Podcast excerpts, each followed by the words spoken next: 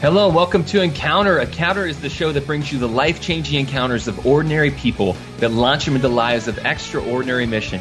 My name is Patrick Rice, and I'm joined in studio with my good friend and brother in Christ, Dan Demite. Hey, Patrick, good to be here. So good. And Dan, we are uh, a co production of EWTN Radio, St. Gabriel Catholic Radio, and we're carried across the EWTN Global Catholic Radio Network. I'm really excited because we have I think a giant in Catholic evangelization, Deacon Ralph Poyo, president and founder of New Evangelization Ministries, sharing his testimony, talking about what God is doing. But Dan, before we do anything, can you lead us in prayer? Yeah, in the name of the Father and the Son and the Holy Spirit. Amen. Amen. Good and gracious God, we just we are so thankful for you. We're so thankful for the love that you've poured out into our hearts, and we just pray that you would continue uh, to birth in the church a new evangelization, a new Pentecost, Lord, that we would experience an ongoing outpouring of the Holy Spirit, that you would always, as you as you say in Scripture, that you make all things new, Lord, that you would make uh, all things new in our spiritual lives, all things new in our ministry day after day, that, that we would not become complacent, that we would not become stale, but that you would constantly refresh in us, Lord, that you would refresh our, our spirit, our minds, our prayer lives. I just pray for total refreshment to fall upon all of our listeners right now, Lord. Come, Holy Spirit. And Father, I ask you that. Uh, all of our listeners that have not actually encountered the love of God in a personal way, that that love that uh, a father has for his children, that a love that knows that you're accepted, you are valued, and that you are so important in the kingdom of God. That that would that would actually just there be breakthrough during this time. So Lord, I thank you that that's your desire. Your greatest desire is to to to to know and to be known by your children. And we just pray these things in Jesus' mighty name. Amen. Amen. Name of the Father and the Son, the Holy Spirit. Amen. Oh yeah, Father, Son, Holy Spirit. Can't forget the Trinity, Dan. My I bad. know. Mm. um, so Dan, uh, I haven't seen you in a while. I know, man. This is exciting. I am excited to hear Deacon Ralph's uh, When's testimony. the first time you heard him speak? Um, I don't know if I can give you the answer to that question. I heard him speak when I was a junior in high school. Oh, wow, cool! Franciscan University Youth Conference, Blew, rocked my world. So good. Why did it rock your world, Patrick? Because like uh, I, I think um, to, just to it's kind of like this the, the, there's this sense of awe and like the, the fear of the lord really is not i'm i'm scared of god you know um, and i want to serve him like a slave serves a master. Uh, the fear of the lord is is being like overwhelmed with the awe and wonder the greatness of god. And it's just being under that. And it was one of the first times that i remember hearing someone speak about the greatness of god and then that the way he spoke about God released this like great deep awe within me that I, I had not encountered before growing up in a normal Catholic parish and going to uh, normal Catholic schools where, as Father Robert Barron talks about, how we've domesticated Jesus in so many ways. Mm. Uh, for for me, uh, Deacon Ralph Poyo, um, he undomestic, undomesticated Jesus for me as a, a high school youth, um, you know, high, high, schooler. That's amazing. Um, well, and I think what you're suggesting yeah. is is also just a profound spiritual truth that sometimes we forget about as disciples is that we can actually release an anointing upon a crowd, right? So if I am able to um, if I understand the power, the wonder, and the awe of of who God is, it when I when I present that, I can actually allow that wonder and awe, which is a gift of the Holy Spirit, to fall upon the the audience, right? And and I think that's important for us as ministers when we go to evangelize. We need to know that hey, I can give what I carry, and if I don't carry it, I can't give it. And so, just that ability that to when when I want a message to go to someone, or when I'm ministering to someone, that I'm actually praying that the Holy Spirit would do that would give others what I've experienced. Yeah, that's power. Exactly. Power. Power. So hey, this is this is what's really powerful. I, I think what Deacon Ralph is excellent at is helping um, just go back to the basic charisma of uh, you know the the we're called to have a to know who God the Father is, to know who Jesus Christ is, and and to have a, re, a personal relationship with Jesus Christ. And you know, Patrick, it's possible to to be in a um, it's possible to to be in the church and to to go to mass Sunday after Sunday. It's possible to pray devotions like the Rosary day after day. It's possible uh, to live the exterior life of a Catholic and yet not have ever encountered Jesus Christ. And I think what's so important for us uh, is that when we evangelize, we don't just assume that because someone is going to mass week after week or because someone is living um, the the motions of a Catholic that they've encountered Jesus, and that's what Deacon Ralph is doing. He's just bringing it back to the basics. Like, are you a disciple of Jesus Christ? Like, do you know Him and do you follow Him? Yeah, and then another thing too, like in Romans one sixteen, you know, um, St. Paul says, you know, I'm not ashamed of the gospel. It's the power. It's the power of God, you know, for salvation. Like you, you can't be ashamed in the same way of your testimony of how God has broken into your life. And I'm, I just love he he has that. So listeners, as we're like gearing up um, for to hear him, I, I feel like if if you want to cultivate that that attitude of like just being unashamed for the gospel, be unashamed of your testimony, um, this is you're going to learn a lot from from the way that he that he he preaches and that he shares. Um, it's just contagious for me, Dan. So Patrick, when a when a rabbi in Jesus' time would have uh, invited someone to follow him, he would have said, uh, "Come follow me." Do you know what the response, the typical response in that time was? They, no. they would say, "Let your dust be upon me." And um, oh, that's good. And I just love that because it's like I hunger so.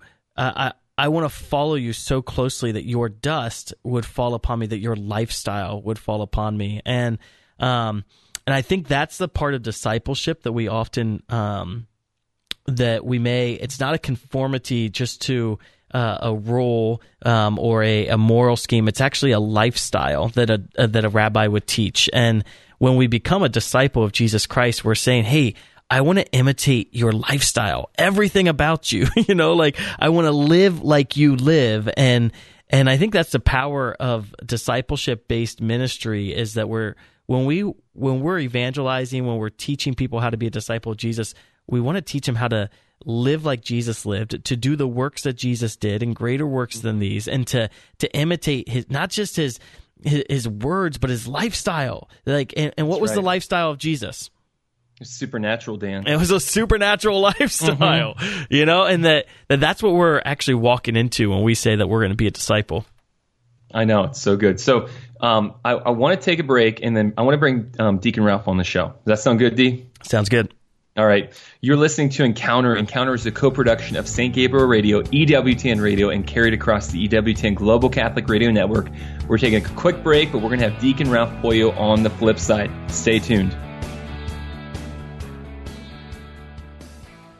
My name is Father Mathias Thelen, and I want to invite you to the Encounter Conference January 3rd through 5th, 2019, at the Seagate Center in Toledo, Ohio. This conference is going to be a time of spiritual refreshment, encouragement, empowerment, an impartation for more of the Holy Spirit for the sake of evangelization. And we're inviting evangelization leaders from all over the country. Not only that, it's our conviction that God wants to raise up families that are familiar with the supernatural, that can actually do the things that Jesus did. And so we're going to have a teen track.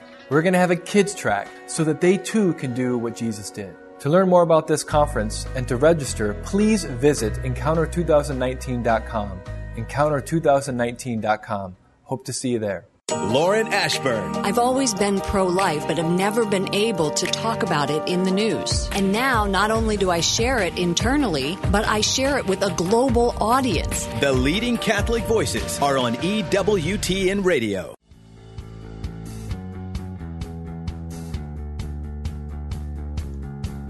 Hello and welcome back to Encounter, the show that brings you the life changing encounters of ordinary people that launch them into lives of extraordinary mission. Dan, we are excited to welcome on the show Deacon Ralph Poyo from New Evangelization Ministries. Welcome, Yay, Deacon Ralph. Welcome, Deacon. Thank awesome. you. Thanks for having me. Absolutely. Deacon Ralph, I want to get, we, we only have like 35 minutes right now on this slot. So I want to hear um, how, first of all, how did you come to know Jesus Christ and become his disciple? Wow. Well, I was uh, your traditional cradle Catholic, born to a Hispanic family where um, faith was moderately important in terms of identity. You know, more of an inherited faith. And uh, but I was Colombian, born in Colombia, and moved to the states when I was a young kid, about two and a half years old, and of course, being Colombian, the big thing in our family was was playing soccer. So I was the youngest of four boys, growing up in that atmosphere where my older brothers were playing soccer, and church was something we just had to get through so that we could go back out and and do what we really wanted to do, which is play soccer. So I uh, competed against them a lot. I was obviously getting slaughtered because they were my older brothers and had no charity on me. but what that enabled me to do is to improve in my skills and abilities to play the game. As I got older, finally went through my uh, entrance sacraments, which maybe when I was younger, around First Communion time, that was that that was important part of my life. Um, but as I got older, it got uh, drawn away, I guess, and really focused more on soccer and all the rest of that crazy stuff. Got my confirmation. I was one of those. I was one of those examples of um, kids who get confirmed and then leave the church. My parents stopped mm-hmm. fighting. Um, you know, in terms of me uh, going to mass and stuff like that, they it just it just became less and less of a priority. I guess my mom, having fought four boys trying to get them through the sacraments, felt like she was done, and uh, so she just you know basically quit. And I certainly enjoyed the freedom. So I began to pursue my false gods, which was soccer, and I got very competitive uh, at a young age. So by the age of 15, I had an opportunity to try out for the U.S. national team for the United States and made it for the U16 squad. Wow. Um, and uh, and at the end of the trials, the coach basically said, "Look, you're going, you know, we've got four teams, right? Because you had to go through your state team first, then your south, your one of four regions of the United States, and those teams would get together and compete for the top 18 slots." And he said, "You're going to come to my office. You're going to sit down. I'm going to tell you you're one of the top 18 players, or thank you very much for trying. You did make it." Wow. And um, wow. And so I didn't have. Um, so anyway, at the end of the workout, I um, end of the week, I went over and sat down and got in line. It's kind of like a confessional line, and the coach says, "Come on in," and and uh, he said, "Ah, Mr. Poyo, congratulations! We're so you're one of the top 18 players in the country." And uh, wow. at that point, I was, of course, stunned and excited and all the rest of that. But he then he went on and say, "However, uh, you notice there's an older squad here." And I'm like, "Yeah." And he says, "Well, we had budget cuts call on Wednesday, and there's budget cuts." So you have now effectively made a team that no longer exists. oh no! So uh, that, of course, sent me in a tailspin. And uh, for the next month and a half, I was living in South Florida at that point. So at the height of the cocaine cowboys. So drugs was huge when I was a kid, although I wasn't participating because of soccer. So now I began to give myself quickly, well, started to dabble in, in that a little bit. Um, and uh, and then I started dating this girl in high school, and uh, she was a good Catholic girl. Tried to get me to go back to mass. I said no, so she got me involved in a parachurch organization called Youth for Christ, and uh, I volunteered to, to be a monster in this monster haunted house that they had back then in those days. It was a fundraiser for their organization. like it, yeah. It cost half a million dollars a year to produce. I have not. I have not tried that in youth ministry. A monster house. uh, yeah, it was a huge haunted house, and I. uh and it was for nine glorious nights. I got to scare the snot out of people in South Florida. It was it was for, awesome. for Jesus. for Jesus, right? And so I, uh, so I just went on, and uh, at the end of that, at the end of that uh, I guess, season for doing that. We put everything away, and then in December of that year, 1979, they had a thank you dinner for all the monsters and volunteers. So baked potatoes at the local high school, and I didn't know there was a program afterwards. So we ate dinner, and then I went over to the program, and it was your typical Protestant evangelistic rally. So I uh, what is in Listen, a typical evangelistic Protestant rally? Just for those of us who don't know. well, it's a, it's a presentation. They took slide pictures of all the monsters. They had a massive slideshow of everybody playing in their roles, and so the kids got to see themselves. And then they brought in a speaker who basically did a probably 45 minute to an hour presentation on the gospel of Christ, and then an altar call. The, funny part of the story is is that he, as it did, now this was in the traditional old high school where, if you remember the old movie theater seats where when you got up out of the seat, the seat part you know popped up right so that you could walk through the aisle. And um, so I'm there, and he and the guy tells the story, and I'm like, you know, this makes a whole lot of sense. And I had this, there was this the youth minister, evangelist kind of guy that had been working on me for six months along with my girlfriend, and so we've had conversations about God. We've had conversations. He basically one of the key things from an evangelistic standpoint was is that he he earned the right to be heard. Mm. He invested in me. He spent time coming to my practices. He he took me out for a coke. He we had lunches and we just talked and got to know each other long before he started turning the corner and asking me about who I thought Jesus was and all the rest of that. So um, so when the time came for that conference that that evening, I was ready. I'm like, this makes sense. So he said, let's pray. So the guy on stage prays, and he's a great storyteller, but he's notorious for praying too long. And he prayed for about 10 minutes. And in that 10 minutes, I had my elbows on my knees and my face in my hands, and I fell asleep. Wow. And and then he goes, well, if you prayed this prayer, typical to Protestant, you know, thing. If you prayed this prayer, then I'd like you to stand up. but mm. you were sleeping. And I was asleep, but what I heard was all those seats popping up like a massive popcorn. and it startled me awake. And as I woke up, I stood up. And I had no idea what I was doing. I looked down, and there's my girlfriend smiling, like, yes, yes. And I'm Yay. Going, See, you got saved and you didn't even know it. right? That's so, great. So I'm yeah. here, and then the guy on the stage says, "Well, if you're standing, we want you to work your way out in the back into the aisles and come backstage." While I'm standing, so ah, like a sheep, I'm just kind of following the crowd backstage, having no clue what I'm doing. And so I go back there, and a counselor guy comes and sits down and talks us through everything, and then he prays again. And this time, this time I stay awake, but this time I don't pay attention to the prayer. I just basically said, "Look, Jesus, here's the deal. The truth is, I don't really know you, but if you're real." I want you in my life. And That's he tested me right off the bat. The Spirit came and gave me a test because there was there were six of us in that group, and the guy got up and left and brought back a couple of tracts and you know Protestant material and, and a New Testament. And he said, "I've only got two sets of materials for the six of you. So whoever wants these now, take them now, and the rest of you, if you want one, let me know." Well, one girl snatched one up, and so now there's one between me and four other people. And I'm sitting there thinking, you know, if I'm serious about this relationship, I should reach out and take that packet. I should reach out and take that packet. I should reach out and take that. And then I heard, hey, and they got my attention. And they said, do you want it? And I looked down, and the packet was facing me. And on top of that packet was the New Testament. In 70s bubble letters, the title of that paperback New Testament was Reach Out. So yes. I looked, I looked at that, and I'm like, dude, okay, got it. So I took it. And the minute I walked through the doors, I felt the Spirit come in the top of my head, go all the way down to my feet, and then right back up again in this massive, like, whoosh, whoosh, kind of experience.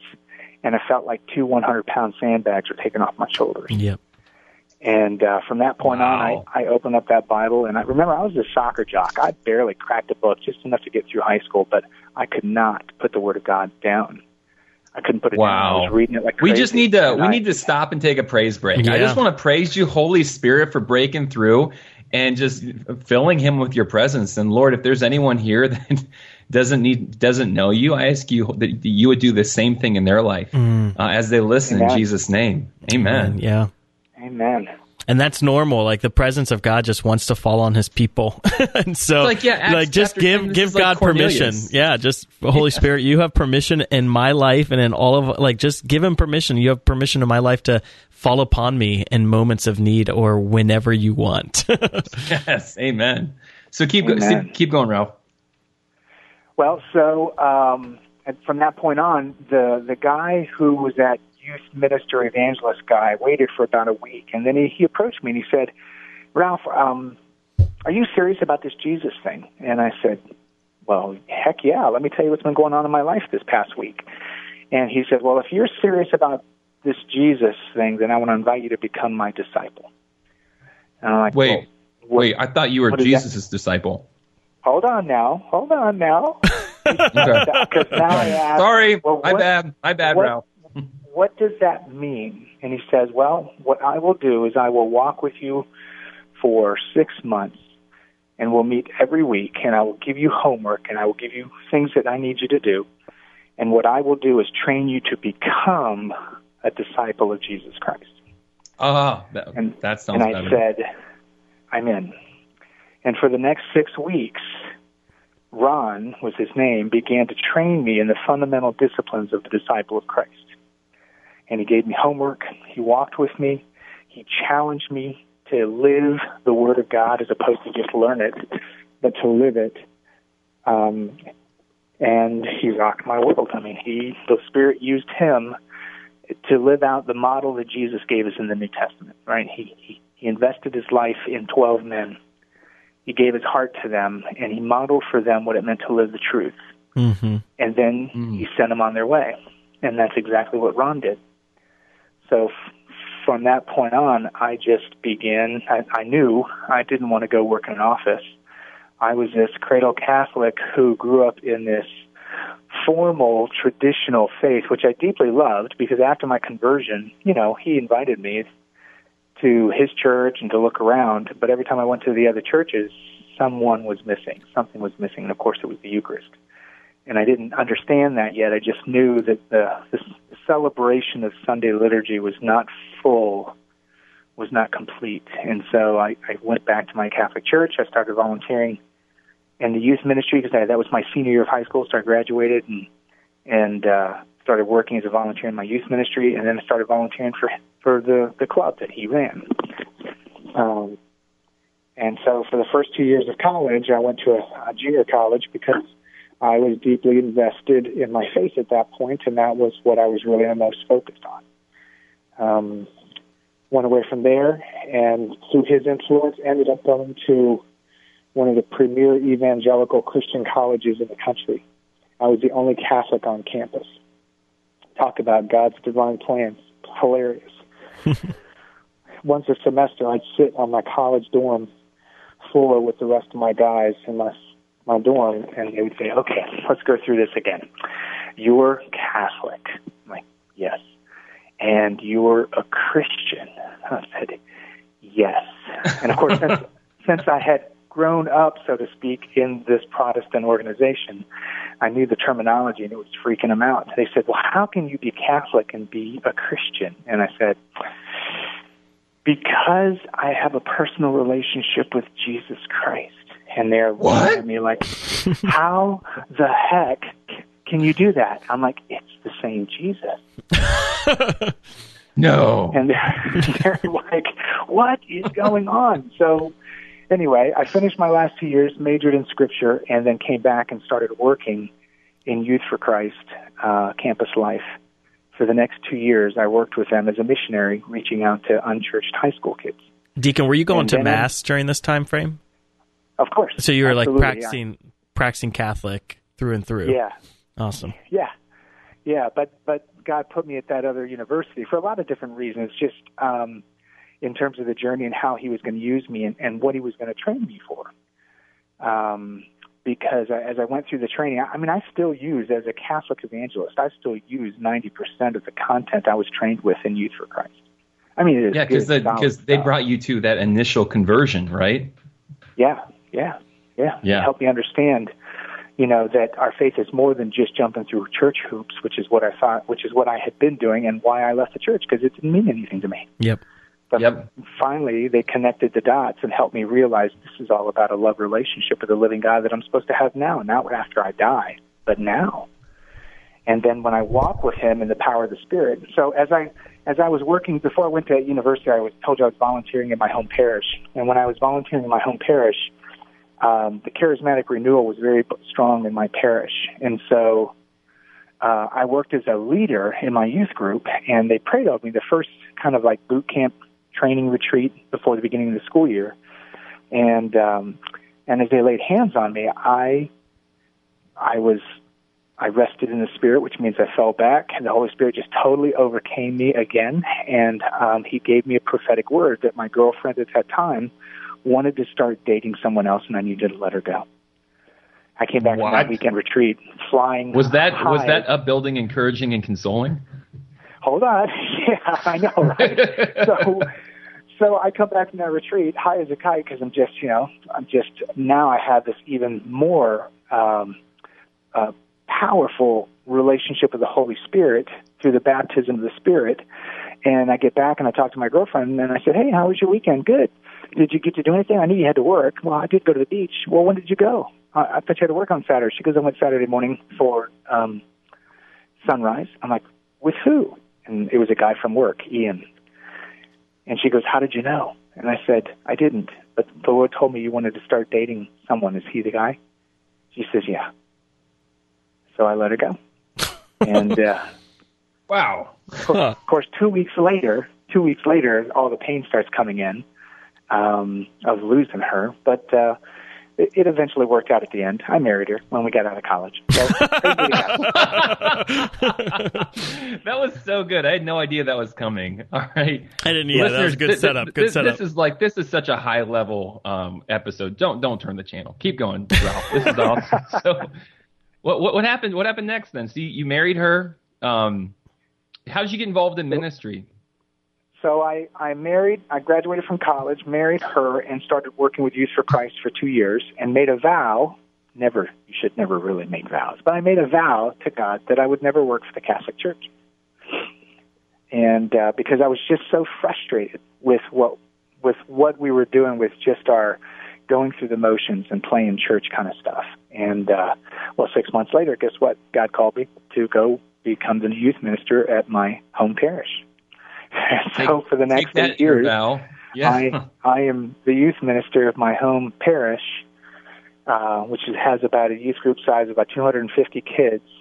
So again, just more growing, uh, more learning how to connect kids to the Lord and and uh, invest in them and create leaders out of them and um, and then I moved from Miami to Raleigh, North Carolina, and started working in youth ministry there, and then transitioned to the director of faith formation at another parish. Uh, and in the midst of that journey there, the, the the 13 years in Raleigh, the Lord called me to the permanent diaconate, and I was ordained to the permanent diaconate in 04. And a year and a half later, the Lord, while taking my daughter to school at Franciscan University in Steubenville, Ohio, told my wife and I separately, it's time to move. Wow. So we we said, okay. So I'm, we're getting ready to drive home after that, and and I said, honey, are you hearing God say it's time to move? And she said, yeah. So we had eight hour drive home from from Ohio to to uh, Raleigh, and we just the Lord said, be be prepared to move by next summer, and tell your parish that you're leaving now, and your pastor. So we did all that, and about a month and a half after that, I'm praying before the Lord and and uh, of course I still don't know where we're moving to, and I don't know what what I'm doing, what work I'm doing. And so finally, I'm sitting before the Blessed Sacrament in adoration, and I said, Lord, I did what you told me to do. You're going to tell me where we're going and what I'm doing? and then he just said, What have I been training you to do for the past 25 years? And I'm like, and then he took me through my entire history. He took me through my conversion. He took me through the Youth for Christ days, the going to uh, to Taylor University to everything and all my youth ministry experience and then he unfolded the the vision for new evangelization ministries. So I had uh so basically we sold our house. My wife had no job. I had three speaking engagements and we just packed up and moved to Raleigh. I mean to Steubenville and uh before I left, I had done, I think it was Pentecost, I had announced, I just did a massive email blast to everybody on my email list and, and said that I'm, I was launching new evangelization ministries. I started a 501c3. Um, and then people just started randomly sending checks. And between the checks that I got from people and, um, and then my parish gave us a going away party, and the, the guy in charge of the party, praise be to God, wisely was advising people, they were saying, "Well, what do we give Ralph and Susan as a going away gift?" He says, "Well, for God's sakes, don't give them more stuff. They got to put on a U-Haul and haul it. let's just put a let's put a basket there, and we'll just and we'll give them, you know, we'll give them money." I always so, say that you can you can tell how much a person loves you by how much money they give you.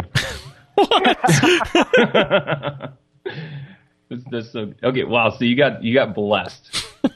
yeah. So God gave us some seed money and uh, the seed money basically kept going uh, while I was in ministry up here. And again, I Susan had no job for the first six months, so we basically worked on my house. My parents had lived with me in Raleigh, and we were moving up, so I had to. I basically took the, the time that I had. I said, "Lord, what do you want me to do with this time? I mean, how am I going to?" Now, God gave me some very clear directives that I that I had to do in this vision. One of them was I could no longer charge fees for any speaking. Two, I could do no major fundraising. And three, I could do no major publicity. awesome. Sounds like Mother so, Teresa. I know, right? so, so, but, he, but sure enough, in the leaving, he, he gave me forty thousand seed money. Wow. So now the, a year. So that was July. We moved up, and then a year. The fo- not the next, the very next Christmas, but the following December, I was. Uh, we were down to our last amount of money in that account. Um, a quick story, if I've got time. I was in Buffalo, New York, um, doing a retreat, and a whole weekend, right? So like seven talks, and um, of course, I don't charge fees, so I just get I just take whatever they give me. So I, I came home with a check for the entire weekend for three hundred bucks. My wife was doing the bills, and she goes, "We can't do this. We can't live by this. You know, this is crazy." And I said, "Susan, does God know everything?" Yes. Then He knew how much we were going to get. So we just have to trust and know that He's taking care of everything because He knows everything that we need. And I was on that retreat and I talked to this one guy who was just really getting convicted by the Spirit. And I had no idea the details of his life. He didn't, he just said, Deacon, you don't understand. I owe God a lot of money. And I'm like, well, you, you know, here's what you need to do. You just draw close to the Holy Spirit and get to, get to the point where you can learn and trust Him and listen to Him and do what He says, and He'll take care of the rest. And yes. um, so he says, okay. Well, that December, now this is like right. This was like nine months later. That December, we're down to our last mo- amount of money in the bank of that forty thousand seed money, and uh, the Lord and Susan goes, Ralph, we've got, only got enough for one more paycheck. That's not even enough for Christmas gifts or anything. And I said, well, let's just put a little bit on credit card, which is you know by that point we had learned not to live on credit, but to live to pay off our bills at the end of the month, the credit card bills. So we had zero balances, but we put a little bit on and trusting that God was going to take care of it. So we just bought, did a very simple Christmas, a streamlined Christmas. And uh, the 23rd of December, I got a, a letter in the mail from that guy on the retreat who was just so conflicted. And he says, Deacon, I told you I owe God a lot of money, and you told me to draw close to him and listen to what he said and do what he said. So he told me to give you this. And he said the second half is coming after the new year, and it was a check for $5,000. Yeah, provision. Praise you, Jesus. Thank you, Jesus. Yeah. Yeah. So I start crying, and the Lord, I said, uh, the Lord just quietly says, says, Do you believe me now when I tell you I'm prepared to take care of all your needs? Mm. And I'm in the midst of my tears going, Yes, Lord. And he says, Will you trust me now with what's really most important? I'm like, Yes, Lord. But just a point of clarification. I thought the money was really important. Says, the money money means nothing to me. He says, You have more in your heart that you are afraid to let me have control over than money. And so from that point on, December 3rd, another check for 5000 came. And then from that point on, all the speaking engagements started to pick up. And now I'm booked out about a year in advance. And, and I got more work than, you know, I have to turn it away or push it farther down the road just because.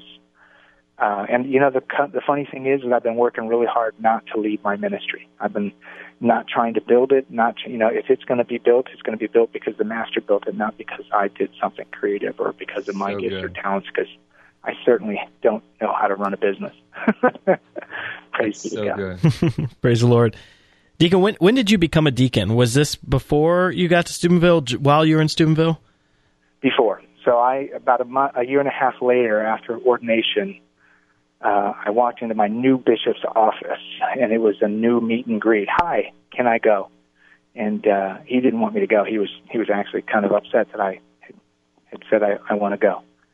Uh, but because of, you know, permanent deacons are not like priests, we're, we're not, we're an, a volunteer ordained ministry, which means we um, have a, our own source of employment and income. Uh, and so therefore, if our job transfers us someplace else, the bishop can't reject us going because he's not paying a salary. You know, it's not like the priests where they're giving them, you know, health insurance, a place to live, and you know, a, mo- a modest salary. Um, well, neither so, was this new job you were taking. yeah, right, right. But so yeah, that's so, great. So I was ordained about a month, a year and a half before, and so that just opened up even more doors. My ordination because now I do a lot of parish missions, and uh, so it enables me the opportunity to come in and preach the weekend homilies first, and then do a mission based on what the parish is looking for. Can you maybe share why you chose to um, pursue the permanent diaconate as opposed to just following in lay ministry?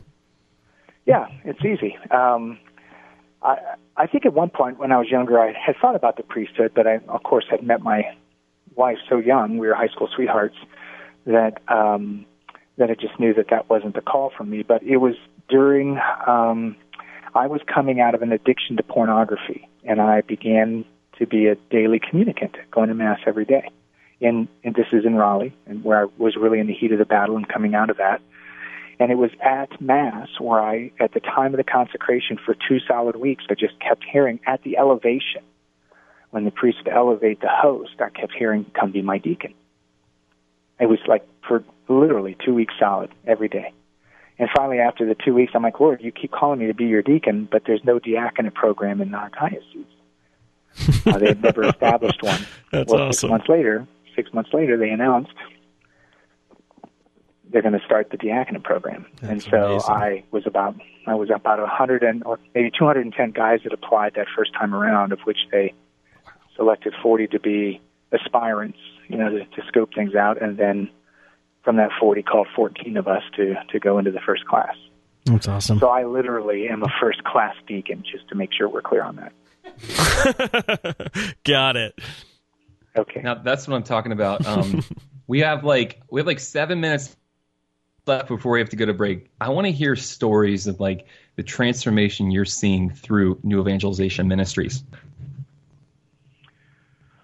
Well, uh, it's amazing to see what happens when I when I go someplace and um, give testimony to what God is doing in my life and what you know, in, along mixed with the gospel message. And that's really from an evangelistic standpoint in the world. The world wants to know from us is how do you know that Jesus is real? N- not only tell me about what happened 2,000 years ago, but how do you know he's real today? Because your story says he ascended to the right hand of the Father. So where is he?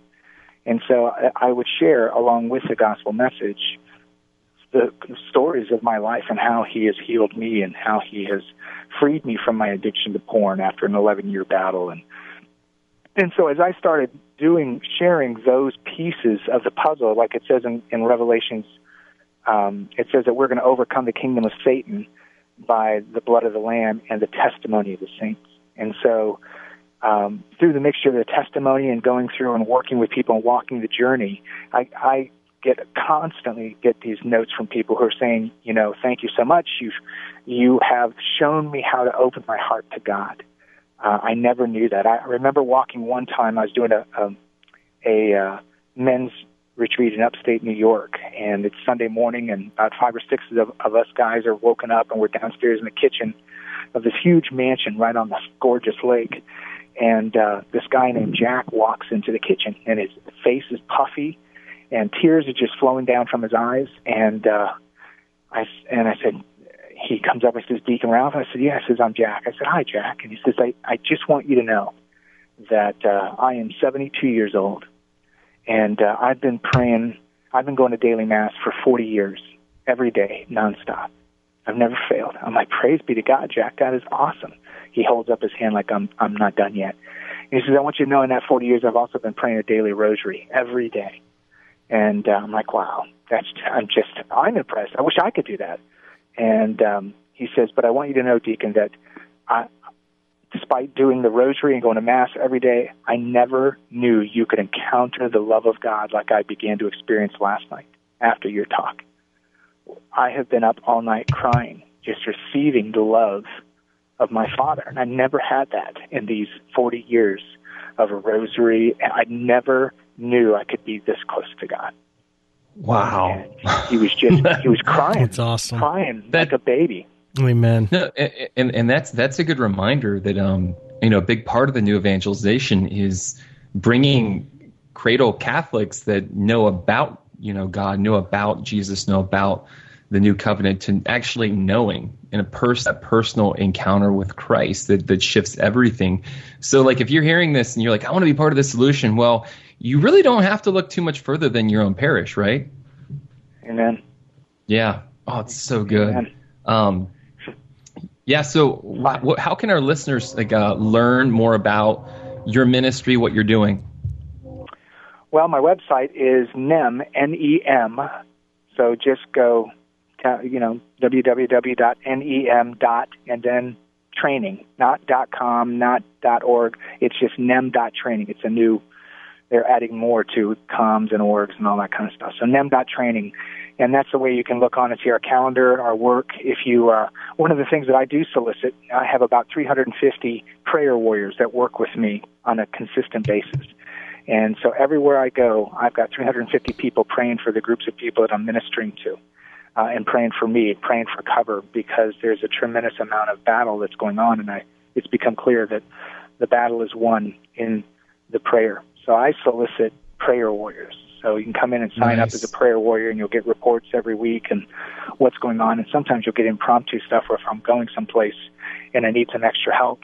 Like a couple of weeks ago, I landed in a church that was right smack down in the middle of a valley, surrounded by one of the strong, uh, the most uh, active towns of witchcraft taking place. And you could just see the Lord placing this church in the middle of this valley um, as a, a stopgap against the evil that's rising up in this whole region.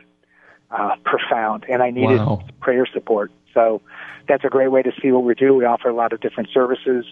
Um, and uh, but we're really beginning to start move towards the preparation for what the church is going to need, and that's the average pew person to be in the ranks, um, learning how to do personal evangelization. So we're going to be rolling that out probably within the next couple of years.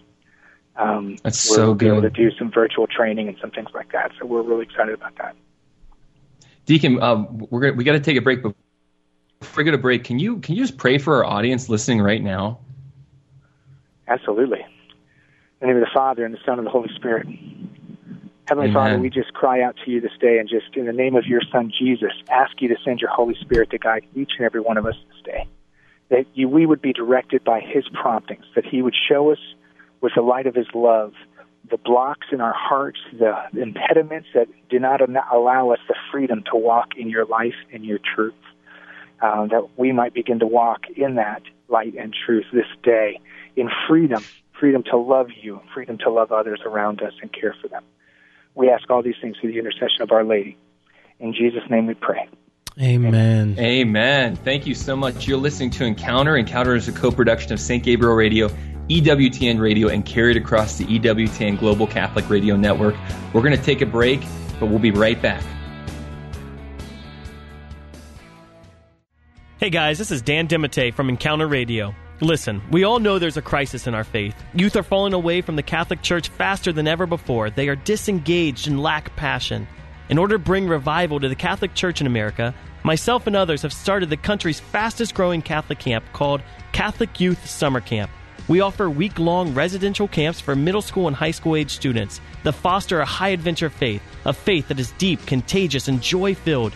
Your kids will have a blast paintballing and ziplining they will get to grow in confidence and bravery on our high ropes course, but more importantly, they will find themselves in a truly Catholic environment with daily catechesis that awakens faith and empowers them to live life in the Holy Spirit.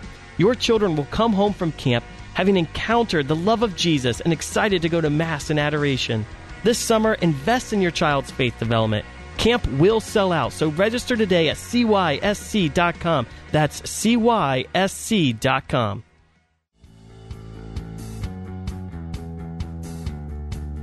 Hello, welcome back to Encounter, the show that brings you the life changing encounters of ordinary people that launch them into lives of extraordinary mission. Dan, we just had an amazing time with Deacon Ralph. What do you think? Oh yeah, no, his his, his story was uh, just profound and, and beautiful, and I loved the um, just the trends uh, within his life of just having that relationship with the Lord in prayer, where he just spoke so freely of like, um, and then God said this, and then the Lord said this, and just kind of uh, as opposed to him leading his life, he allowed the the Holy Spirit uh, and, and, the voice of the Father through prayer to lead and direct his life. Let, let, let's talk about that. I want to talk about two things. Number one, uh, how we hear the voice of God. Yep. And then num- number two, like um, discernment. Okay, because um, I, have heard so many talks, and I think I might be guilty of this, but I'll, I'll, I'll be like, yeah, and then the Lord told me this, and then he said that, and then I said, oh, but God, this, and and, and it sounds like I'm having a audible conversation with God in some crazy theophany, like found in the yeah, Bible. Yeah. But uh, I'm just listeners. I want to let you know that that's not how God. It's not an audible voice thing. Um, the way that uh, Ralph was hearing God is the same way that you and I hear God. It's in our spirit and with through our spiritual senses and with discernment. And like, yeah, we're wired to hear God's voice. We talk a lot about how we're we're the shep we're the sheep. He's the shepherd. We hear His voice. Um, but you know, it, it's it's not something that's so quick and automatic. These are movements that are discerned. And I love too um, how his wife was involved in that. That they were praying together about that move. I mean, Dan, how, do you think it's important? Like, how important is our big life decisions to bring your spouse into? well, I mean, honestly, I think it's uh, before before we're married, we're sons and daughters, right? And so, the, what was neat about that that testimony was that they were each hearing the father's voice, and then they brought that to one another, and um, and the Father speaks in one voice, right? And so if we're both praying and we both have a, a real living relationship with the Father, the Father's not going to say one thing uh, to the husband and another like contrary thing to this to the wife, right? Like uh, that there's there's real leadership with with the father that he leads us as his sheep and as husbands and wives what we're doing is we're we're going to the father in prayer together but also separate and allowing the Lord to speak to us and then and then sharing what God's how God's speaking to us as individuals. So good. Yeah, and I, you know, um, Patrick, I think it's so important too. Like that, Deacon kind of took it as a um as an understood, like just in his testimony, he's like, and then God said this, and then God said that, and that it's understood that God speaks to us, right? And yeah, and and I just want our listeners to really like know that the Lord speaks to you. The Father speaks to His children. No father that loves his children would ever not speak to his children. That's like that would be heinous if a father didn't speak to his children. You would say that's a very very bad father. A good father speaks to his children, and we have a good father in heaven. And so if you need something, if you need direction, if you need guidance, I mean, just make yourself a child again, right? And like a child uh, discerning anything is going to go to their father and ask them for, for insight and input, and the father will lead you and he'll guide you. And we have to have that as an expectation. It's not mm-hmm. out of the ordinary. It's standard. It's standard sonship. It's standard daughtership the father will guide us in our life. And, and um, the more time we spend with him and the more um, intimacy we have with him, the easier his voice becomes to hear. You know, so like prayer mm-hmm. isn't simply about um, going into these memorized forms, uh, and, and and it's not simply about the duty. It's about prayer is, is, is relationality. It's it's it's unity with the Father's heart well, and His voice. Yeah, and Dan, if it's not, then you're just working out in the field when you could be having a party in the father's house. yeah, it, it's it's just true. Like, I mean, what? How else? What? What? How else can you make sense out of the fact that a seventy-something-year-old man is, um, you know, spending time going to doing everything, like going to mass, praying the rosary every day, but he's never encountered the love of God. I mean, working so hard in the spirit, and then if you don't have that relationality, you're just working in the field and um, I, I think like that's what the church is saying. We need to like wake up. We're not older brothers. We are beloved sons and daughters. And any other identity um, that is anything more than that is, is, is a false identity.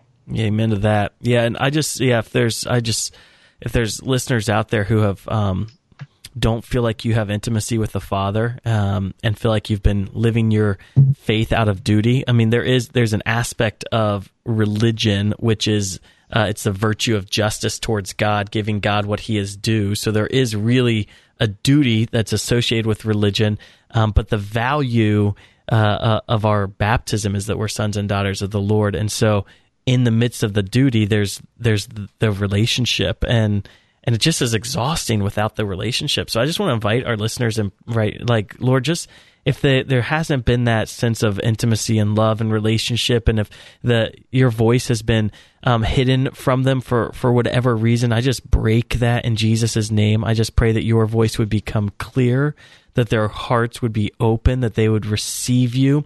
Uh, and that as Deacon Ralph shared, that your Holy Spirit, your presence would fall upon them, uh, at all times in their life, that they would encounter you, Lord, closely, intimately, that they know you. In Jesus' name we pray. Amen. Amen. So good. Um, I also loved one of the things I loved about his testimony was how um, God used, you know, the um, Protestant world, you know, even through monster Halloween stuff. Like God used that to draw Dude, that is a He's wild. like, yeah, I'm like, that's what, wild. what is uh, what is a normal Protestant rally like? He's like, well, they got all the monsters together, and I'm like, oh, great. Patrick- monsters are a part of ordinary stuff. when I was a kid, I, I went to a, a haunted house. My mom didn't like me going to haunted houses because she's like, those are demonic. And uh, so so I went to a Christian haunted house and it was called Hell Stop. And like they took you through like hell. Like, so the first scene, you like die in a car accident and then like you're in judgment before like the father and then you end up in hell. And then afterwards, you go through this door and you, you answer like, am I going to heaven, hell, or, uh, or question mark. And if you go to through the hell door, you go into prayer ministry. If you go through the heaven door, uh, no, if you go through a question mark, you go into prayer ministry. If you go through the heaven door, you just go straight out to the parking lot. Can we? Uh, so, Dan, do you do you think we should have this in the church? should we have Should we have Catholic haunted houses? Catholic you, hell know, actually, you know what? I'm going to go out on a limb. I think we should because Dante's Inferno was Catholic, right? Yep. And he went through hell and then purgatory and then to heaven, right? So we could do like like D- Catholic Dante um, Inferno. yes. well, you know, and I, I, I, we're joking around about this, but it was really neat that they, you know, take take what is of the world and make it for the Lord, right? And like that was an amazing opportunity for me as a Well, high I schooler that didn't really know Jesus. All of a sudden, I'm being prayed over for the first time in my life by someone um, who. Oh, you went through the question mark door? I went through the question mark You're door. Yeah, weak, Dan. no, I was. Pray more roses, Dan. I, at that point in my life, I wasn't really. Uh, I was arguably living in mortal sin. So, so here's my question: Did you get saved? Uh, they it wasn't. It was they weren't aiming for sa- going through the stay, fall asleep and stand up because you've been saved type talk. it was just, hey, we're we're gonna talk to you about Jesus and pray over you. Okay, and I, so I have a challenge to Damascus Catholic Mission Campus. Mm. I want to hear a, a Dante Catholic Inferno haunted house, and I want it to be crazy. All right. All right, give us a few years. We'll come up with something. Actually, no, Yeah, we, and- I did do this as a, in a Catholic context one time. It was uh, we called it the Martyrs Walk, and we had martyrs lined up, and so we dressed up uh, like core members as like martyrs, and it was pretty. It was neat, like bleh, like gore. And then you would get to their martyrdom place, and then you would read the testimony of of that saint and how they were martyred. It was our own little uh, haunted house.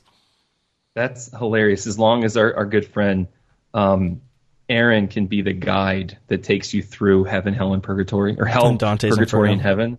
Yes. Well, we have completely gotten off track, uh, and No, no, it is I'm good. here. We have two minutes left, Patrick. How do you want to close today? Shoot. Um, I think either we go to heaven or we have question mark. well, I think we should pray. What do you think? Let's do it. I want more. Right. I just want, yeah, Yeah. I want the Holy Spirit to fall. Yeah. So, Father, Son, Holy Spirit, we love you. We praise you. We adore you. We thank you for uh, just pouring out your presence, for just immersing uh, Deacon Ralph in, in your in your Holy Spirit. So, um, Lord, I just say, if you haven't chosen Jesus, just say, Jesus, I choose you. I want to know you, and I want to be. I, I want to know the inheritance that you have for me. Thank you, Jesus. Yeah, Lord, I just pray that right now you would just uh, cause a just a stirring up and a renewal of the baptismal grace that we received when we were baptized. Lord, I just pray that the Holy Spirit would be renewed and stored up in all of our listeners, and that your presence would fall upon them. I pray that they would become sons and daughters. That that sonship, that daughtership, would just be renewed and restored in their daily lives. That they would hear you and live life with you as their dad. We pray this in Jesus' name. Amen. Amen. Thank you for joining us on Encounter. Encounter is a co-production of E EWTN Radio, St. Gabriel Catholic Radio, and carried across the EWTN Global Catholic Radio Network. To learn more about Dan or myself, you can go to encounterradio.org. If you want to hear past shows, check out this show, or find our iTunes podcast, you can go to encounterradio.org. And if you want to share your life changing encounter of how God's transformed you and launched you into your mission, you can go to encounterradio.org as well and submit that to us. Um, we hope that you guys have an amazing, blessed day and that you live out every encounter that God's prepared for you today. Thank you so much for joining us and have a blessed day.